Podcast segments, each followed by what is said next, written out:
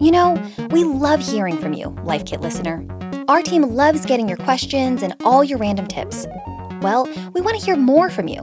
We've got a short survey we'd like you to complete. It's at npr.org slash lifekitsurvey. Your input will help us get a better sense about how to make this show even better. Again, you can take the survey at npr.org slash lifekitsurvey. I'm Julia Furlan, and this is NPR's Life Kit. And at the mere mention of an annual review, my blood runs cold. One of the scariest things a person could ever say to me is, Hey, can I give you a little feedback? Maybe it also gives you an icy, sick feeling in the pit of your stomach. I don't know. So oftentimes we sit in these conversations and we're just like, hurry up, hurry up, hurry up. Um, we don't say right. anything. Or grin and bear it, just like sort of like silent. Don't even breathe. Yep. I, I, think that, that I, I often I just like don't I stop breathing. Yep. I'm just like mm, okay, like just okay. I guess I'll die. I'm gonna take it, take it, take it. Okay, I'm, I'm yeah. taking it in. That's Shanita Williams, and she's a professor, author, and feedback coach, which means she trains people on how to give and, more importantly for today, how to receive feedback. She wants to help people think about it a different way. Feedback is insight that really helps us understand ourselves in a different way. Today, we're doing what we do best here on Life Kit. We're making scary things less scary. Getting feedback doesn't have to be painful. Being good at receiving feedback means not getting afraid or defensive. Without having people who can highlight for us the things we cannot see, we are honestly walking through this world doing our very best, right? But we are missing keen opportunities to improve our performance, to improve relationships, and to truly reach the goals that we have for our lives. And our first takeaway today is something that Shanita recommended to stave off that panic. And that is you don't have to take every bit of feedback that you're given. So I think that's where we get it wrong is that we think any bit of information is meaning that we we are less than as a person or that we are unworthy or unfit or incapable when really feedback is just information and you have the power to decide what you do with it. For the version of yourself that has to unclench your jaw and lower your shoulders away from your ears as soon as somebody mentions that they have thoughts on your performance, it can be really grounding to remember that you have power. And that's the thing I think is another kind of like misnomer about feedback is they think, "Oh, because someone gave this to me, I have to I have to implement this. I have to change." But what I want people to get is that it's an empowering thing. You have choice at the end of the day. You don't have to do anything with it. Like you get to use that as information and make an informed decision about what you want to do with your life with it. Our other expert in this episode is an absolute boss. They're a writer and editor who maybe you remember from the Career Corner segment on the podcast Another Round, Stacy Marie Ishmael. Stacy Marie has a story about feedback that I think of kind of as a cautionary tale. Stacy Marie was in a conference room full of people talking to a designer after a presentation. I'm sort of mid spiel of thanking a person. And another designer pipes in and says, Stacy Marie, I don't understand why you're so condescending all the time. And I was just like stunned.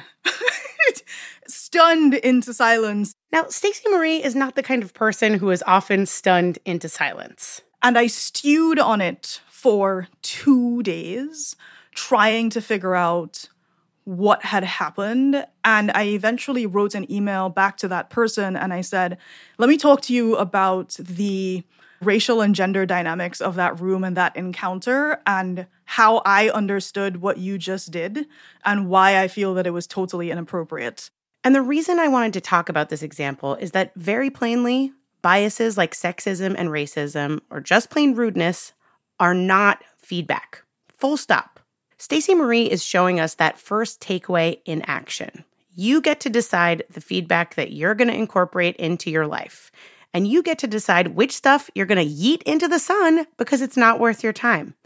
And like I said, Stacy Marie is a boss, and that's how they dealt with it. And I said, something that you don't understand is how careful me and people like me are when we say anything in any meeting, in any group, on any email chain, because we are hyper aware of all times at how we are being received.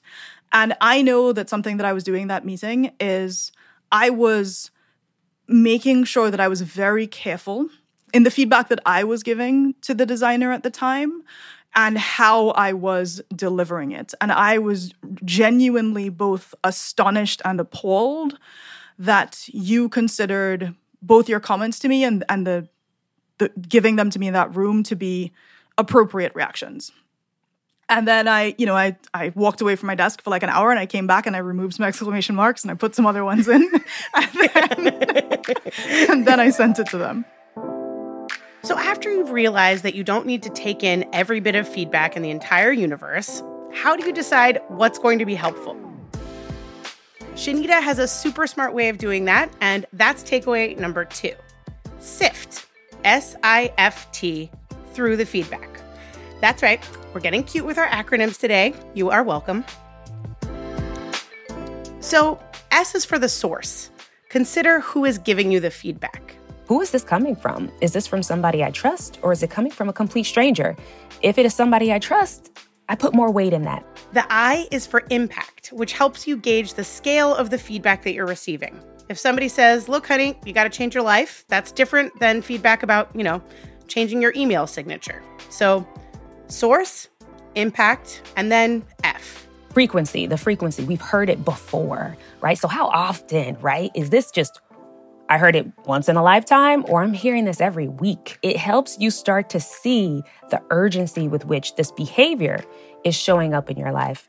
Shout out to all of you who got the same comments on every single report card. You know what? You do your too much friendly conversation, okay? You are a pleasure to have in class. Never change. So the T in Shanita's SIFT acronym stands for trends and it helps you put the feedback into larger context. Like, is this happening in just one situation, or is it happening in a lot of areas of your life? And if so, what does that trend mean? So that's our fun little SIFT model to help you remember how to think about feedback source, impact, frequency, and trends. And if you can pull all of that insight together, it's not a foolproof process, but it helps you be more intentional about thinking about should I hold on to this or is this something I can simply let go? And that's a personal experience, but I found that it's it's really helpful to bringing the logical brain online to a very emotional experience for many. Our third takeaway today is one I can say that I've been actively trying to use in my real adult life, and that is when you get feedback, see if you can slow it down so that you can process it more completely. When Stacy Marie was figuring out how to send that email to the guy who said that they were condescending, there was a two day stewing and pacing process that came first, and the fiddling with the exclamation points. Giving yourself some space to realize that very likely your performance review is not a life or death emergency can make it easier to listen with an open mind. Active listening, where you make sure you're on the same page by repeating back what you understood so that the other person can stay with you, is a really good technique that Stacy Marie uses. One of the phrases I use so often is I'm hearing this. Can I repeat that back to you to make sure I understand? And I often use that to give myself time when I feel like I'm about to like hit the roof because I'm so annoyed by whatever it is they've told me. I'm like, all right, in- internalize, you know, let me make sure I'm understanding this correctly. Active listening can slow the pace of a conversation down just enough so that you stop hearing your heartbeat in your ears and you can take a breath. Stacy Marie says that it can help you listen for the things that could be helpful in the feedback instead of getting defensive. Let me repeat this back to you to make sure I'm understanding. Or some variation on that I have found to be one, helpful as a personal timeout, but two, helpful to that active listening of what is the germ of truth in this thing that I might not necessarily appreciate, and how can we focus on the productive part of the conversation? Another thing it can do is help you separate feedback that is sort of like unspecific or hard to parse from the things that will actually make you improve.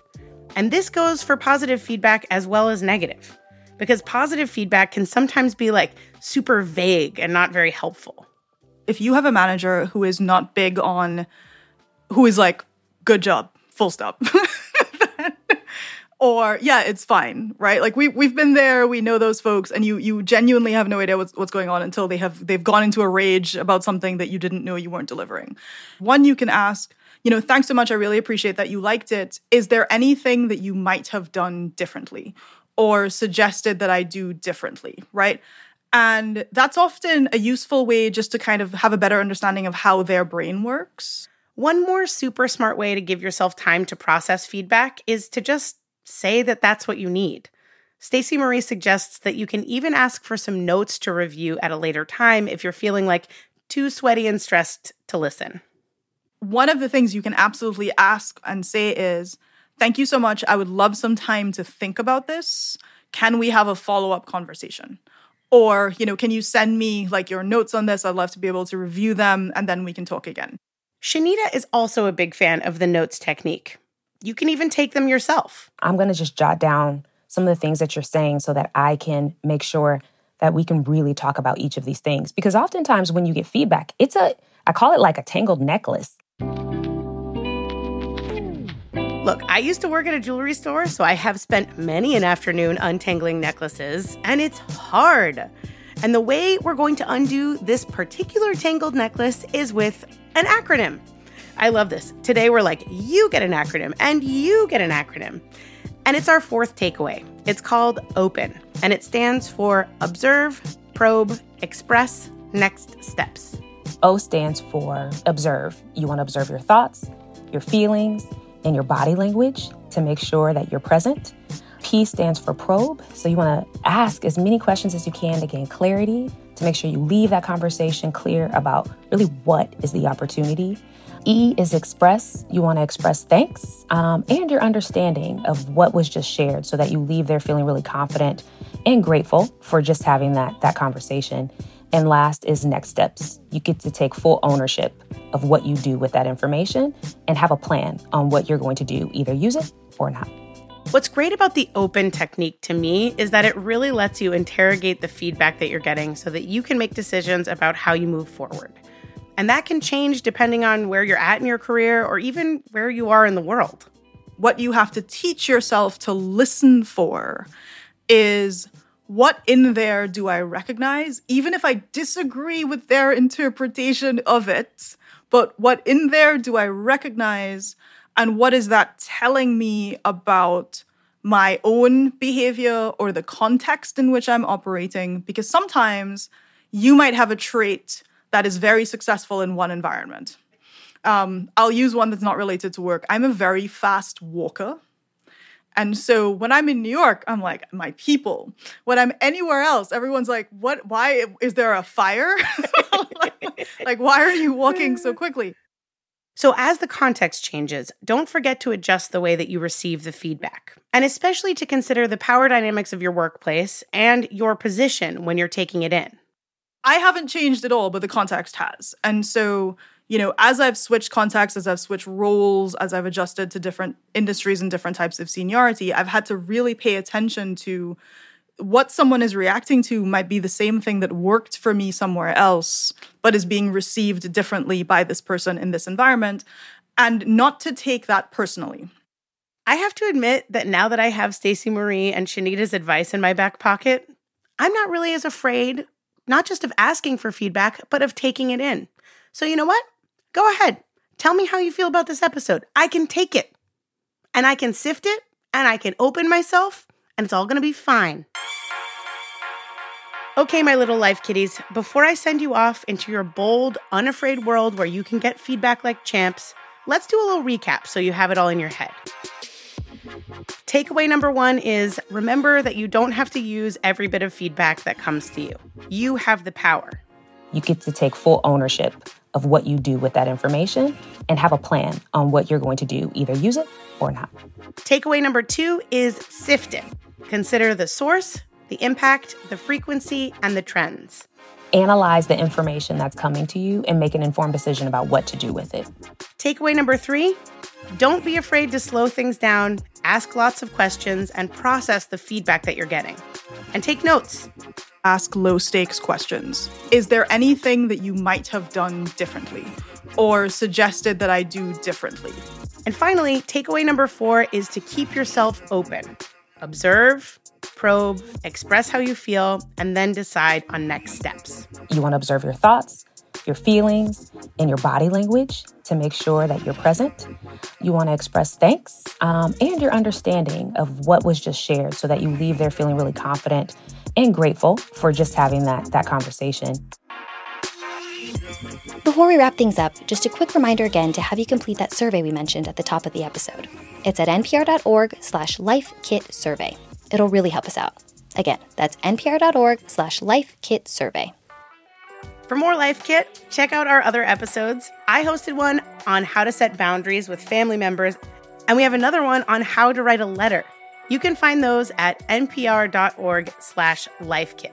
And if you love Life Kit, and I know you do, subscribe to our newsletter at npr.org slash lifekit newsletter. This episode of Life Kit was produced by Claire Marie Schneider, and if you didn't like it, you can email her. Meghan Keane is the managing producer. Our production team also includes Andee Tagle, Audrey Nguyen, and Janet Lee. Beth Donovan is the senior editor. Special thanks to Natalie Edwards, who spoke with us about this episode. Our digital editors are Beck Harlan and Wynne Davis. Our intern is David West Jr. I'm Julia Furlan. Thank you so much for listening. Send me your feedback.